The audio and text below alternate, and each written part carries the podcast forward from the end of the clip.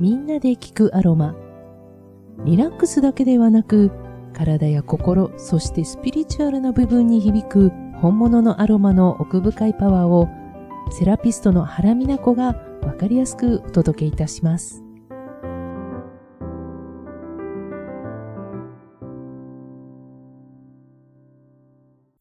はい、おはようございます。今週も、精神科医心療内科医の益子先生にお越しいただいております。おはようございます。おはようございます。今日もよろしくお願いします。はい、よろしくお願いします。はい、先日サンダルウッドの話も楽しくさせていただきましたが、はい、勉強になりました。はい、一つのオイルについてもね、結構ね、いろいろもういくらでも話が広がっていくっていうのがやっぱりね、すごく楽しいですよね。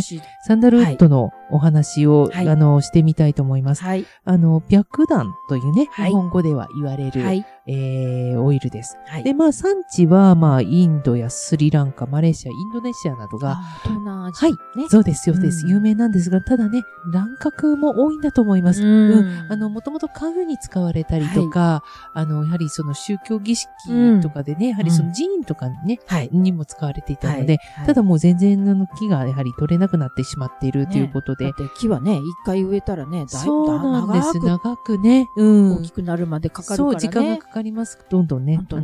はい、なのでやはりなかなかその本当のサンダルウッドの香りっていうのはなかなか人工香料のものがほとんどじゃないかなと思うんですよね。サンダルウッドのオイルを精油を選ぶのもやはりね、メーカーも選びからちょっと注意していただければと思いますし、はい、こういうちょっと高価なオイルに関しては、やはりいろんなアロマの協会で資格を持ってる、インストラクターの先生だったり、セラピストさんとかに相談するのが一番私は良いとは思いますね。はい、そう思います。サンダルウッドはほら、長く持ってても。そうなんですよ。はい、そうなんです。はい。あるから。はい。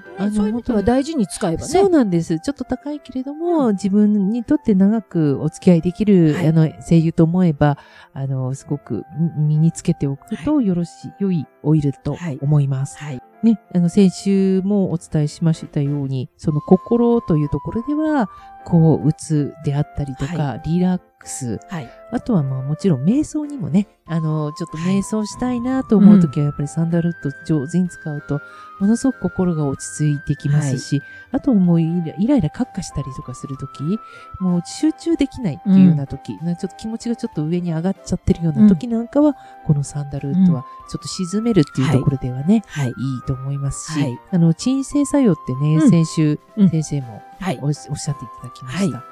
マイナスさせるだけではなくて、そうですね。バランスを取るというところですね。お薬はね、どうしても一方的に。はい。それはそれで、それが大事だから。そういう時もありますよね。そうですよね。そういうものとして使えばいいんだけれども、極端でない時。例えば病的にね、極端な場合はお薬が必要なことがあっても、そこまでではない状態であれば、むしろその、バランスを取る。はい。極端なものを穏やかにするみたいなイメージの鎮静を。そうですよね。で、天然のものはそういうの持ってるんですよね。そうなんですよね。強すぎるものは弱めて、ちょっと弱ってる時は底上げしてくれるような。そういう、両方の作用をね、天然のものは持ってるんですよね。そうですね。それがすごいなと思います。そうですよね。どうしても女性の場合にちょっと限ってのお話になっちゃうかもしれませんが、だんだんね、更年期ということで、年齢を重ねていくと、やはりなんて言うんでしょう、この体のエネルギーの、なんていうのかな、ちょっと枯渇しちゃうっていうかね、やっぱりちょっと、だんだんちょっと、アーユルヴェーダ的な言い方をすると、バータ体質にだんだんなっていくというか、ちょっとやはり風のね、性質が強くなっていくっていうことを考えると、やっぱりこのサンダルウッドっていうのは、その大地に根を張った木から取れるオイルっていう意味でも、やはりその、なんていうかな、自分は大地と繋がってるんだっていうことを思い起こさせてくれるっていうか、安心感というかね、上にふわっと上がっちゃってるものをちょっと下ろしてくれる。そうですね。ということではね、すごくいいんですよね。いわゆる根付くっていう。そうなんです。木のオイルはね、もう団体ね、もう物の形でイメージしていただくと。そうですね。木がね、どういう状態かっていうとね。そうなんですよね。やっぱり根付く効果は大きいですよね。そうですね。精神面っていうか、ちょっとメンタルで、ちょっとしんどいな、憂鬱だな、っていう時にも、ぜひこの、瞑想とか深く難しく考えないで、はい、このオイル嗅いでみて、うん、あ、これ結構いいじゃん、今気持ちいいじゃんっていう感じで使ってもらえるといいかなっていう感じですよね。はい、いいですね。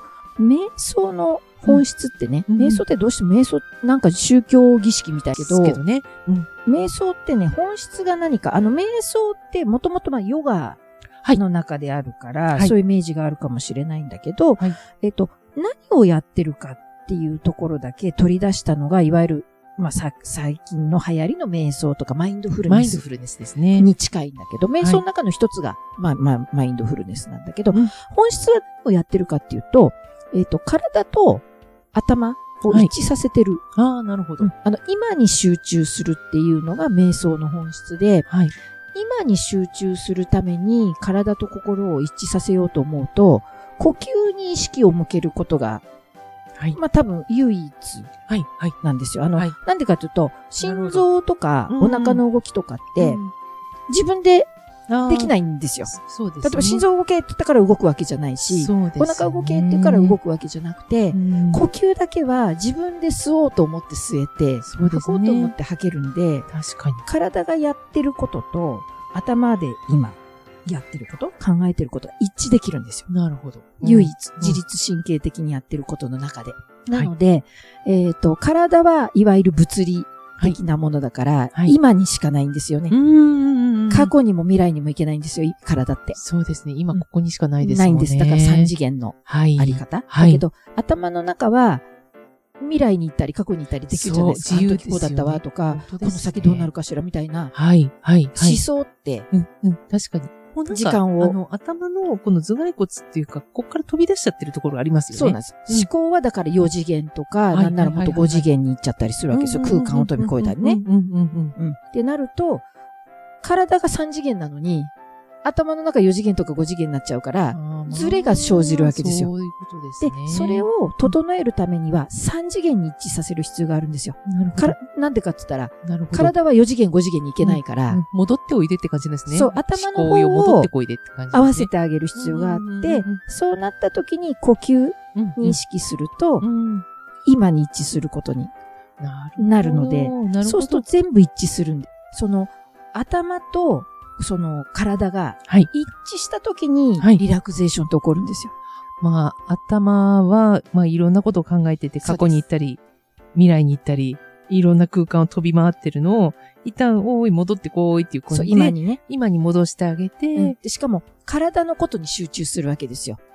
いつもだったら、他のこと、体以外のこと、例えば仕事だったら、こうしよう、あしようって、でも、体はずっと、整えてるのも、だから、頭の中では最低限2つのタスクをやってるのが、はいはい、考える方を体に合わせてあげることで、1つのタスクになるから、脳って休まるんですよ。私も今ね、リフレクソロジーとかアロマテラピーやってますけど、やっぱり体に触れると、そこに触れられているっていう触覚っていうのが、そこに意識がいくから、だから体とその思考が、やっぱり同じ場所に、同じ時空に戻ってくる、重なってるから、ということですね。だから、香りだったら、いい香りって感じた瞬間だけは、やってること一つ。ああ、なるほど、そうですね。なんなら、筋トレもそうです。ああ、そうかもしれないですね。ここの筋肉を意識して、筋肉を動かしたら、やっぱ瞑想と同じことは起こってるんですよ。そうなんですよね。だから気持ちいいわけ。ね、だから、ある意味だから、動く瞑想なのかもしれないですね。歩く瞑想とか、あと、レーズンを食べるっていう瞑想方法があるんですよ。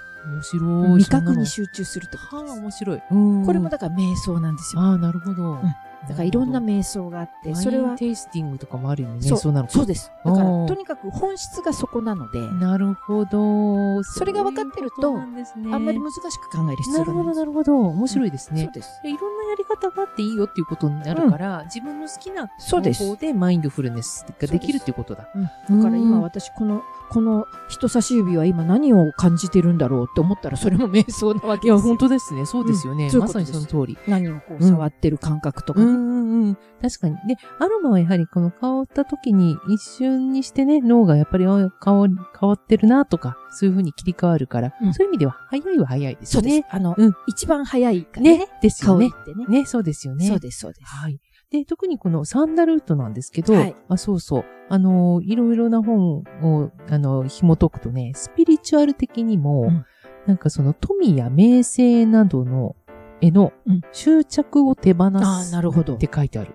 うん、で、その手放すことで、そうすると心の中が静かになるでしょ、うん、まあ、頭の中なのかもしれないです、うんはい。で、そうするとその静かな時をもたらして、うん、またそこに新たな知恵を授けてくれるって書いてありました。ニュートラルになるんですね。ですね。そういった宗教とか、うん、そういうところにも使われるっていうのも、それもあるかもしれないですね。で、私はね、ドテラ社の、はい、サンダルウッドを持っているんですけれども、はい、まあ、なかなかこれ一本ね、ちょっとお高いので買えないわ、はい、という方はやっぱりどうしてもいらっしゃるんです、はい、そうするとねブレンドオイルをここは、うん、出してまして、はい、ブレンドオイル名でインチューンっていうのを出してるんですよね、うん、いい名前ですよね。いい名前ですよね。調律だ、ね、調律、ね、そう合わせるっていうね、うん、そのブレをやはりこのブレ幅を小さくするっていうような意味合いかと思いますけど、うん、やっぱり最近すごいこの香り嗅ぎたいなと思うんですよ、うん、ロールオンタイプになってて、はい、手首とかにちょっと軽く塗って嗅ぐと、うん、なんかやはり心が穏やかになるっていうかね、うん、私前これねあんまり、うん意識してなかったんですよ。使うこともなかったし。はい。はい。うん、で、そんなにね、気になる香りでもなかったんだけど、最近ね、あーって思うようになりました。あ、本当にそうですよね。うん、必要なのかね。必要なんでしょうね。うん、多分夏で暑すぎて、うん、疲れ切っちゃってるからかしらみたいな。うん、そう。で、この中にもね、はい、いろいろなオイルが入ってまして、うんサンダルウッド、フランキンセンス、あとアミリスというオイルですね。はい、これは単体では売ってないんですけど、うん、西インドサンダルウッドっていう名前だったかな。本当はみかん科でちょっと科が違うんだけど、うん、サンダルウッドみたいな香りがする。そうなんだ。はい。エッセンシャルオイルです。はい、それにフランキンセンス、うん、パチョリ、うん、あとライム、うん、イランラに、うんこのローマンカモミールが入ってる。うん、なんかすごい深い香りがいっぱいですね。はい、そうですね。イランイランとか、ローマンカモミールは意外な感じなんですけど、うんうん、どちらかというとサンダルウッド、フランキンセンス、パチョリ系の香りがちょっと立つかなっていう感じではありますよね。はい。はいはいマイルドになるんですよね。そう、優しい。それぞれ、実は結構個性派同士ね、その香りなんですけど。人間もそうありたいですよね。本当です。本当にみんな個性があるんだけど。マイルドになるっていうね。はい。グループになるとみんながなんかいい感じでバランス取れるっていうね。ううん、でも本来そういうものなのかもしれないです。ね、本当ですね。ねそう思います。で、このオイルが、いろいろなオイルが入ってて、うん、まあ、これが5、6000円くらいだったかな。うん。うんで、10ミリ入ってるオイルなので、うん、そうなんです。気軽に使えますので、うん、まあ、こういったブレンドオイルから、はい、入ってみていただくのも良いのかなっていう感じはしますのでね、はい、お試しいただければというふうには思います。はい、他にもね、ハワイアンサンダルウッドとか、いろいろありますけれども、まあ、とにかくウッド系のオイルは、やはりなんか自分の気持ちがちょっと今ここにないような時に、ここに引き戻してくれる、うん、なんかそういうイメージをしておいていただけると、はい、皆さんもいろいろなオイル試すときにちょっと参考になるのかなというふうに思います。はい、はいはい、ありがとうございます、はい。今日もありがとうございました。はい、ありがとうございました。この番組でお伝えしているアロマの働きを十分に体感するためには、クオリティの高いエッセンシャルオイルをセレクトしてください。信頼できるアロマアドバイザーやアロマセラピストに詳しくはご相談ください。みんなで聞くアロマでは、リスナーの皆さんからのご質問、ご感想などをお待ちしております。ラジオ川越のホームページの番組表からみんなで聞くアロマを見つけて、私のインスタやツイッターからメッセージをお寄せくださいね。それでは今日も良い一日となりますように。いってらっしゃい。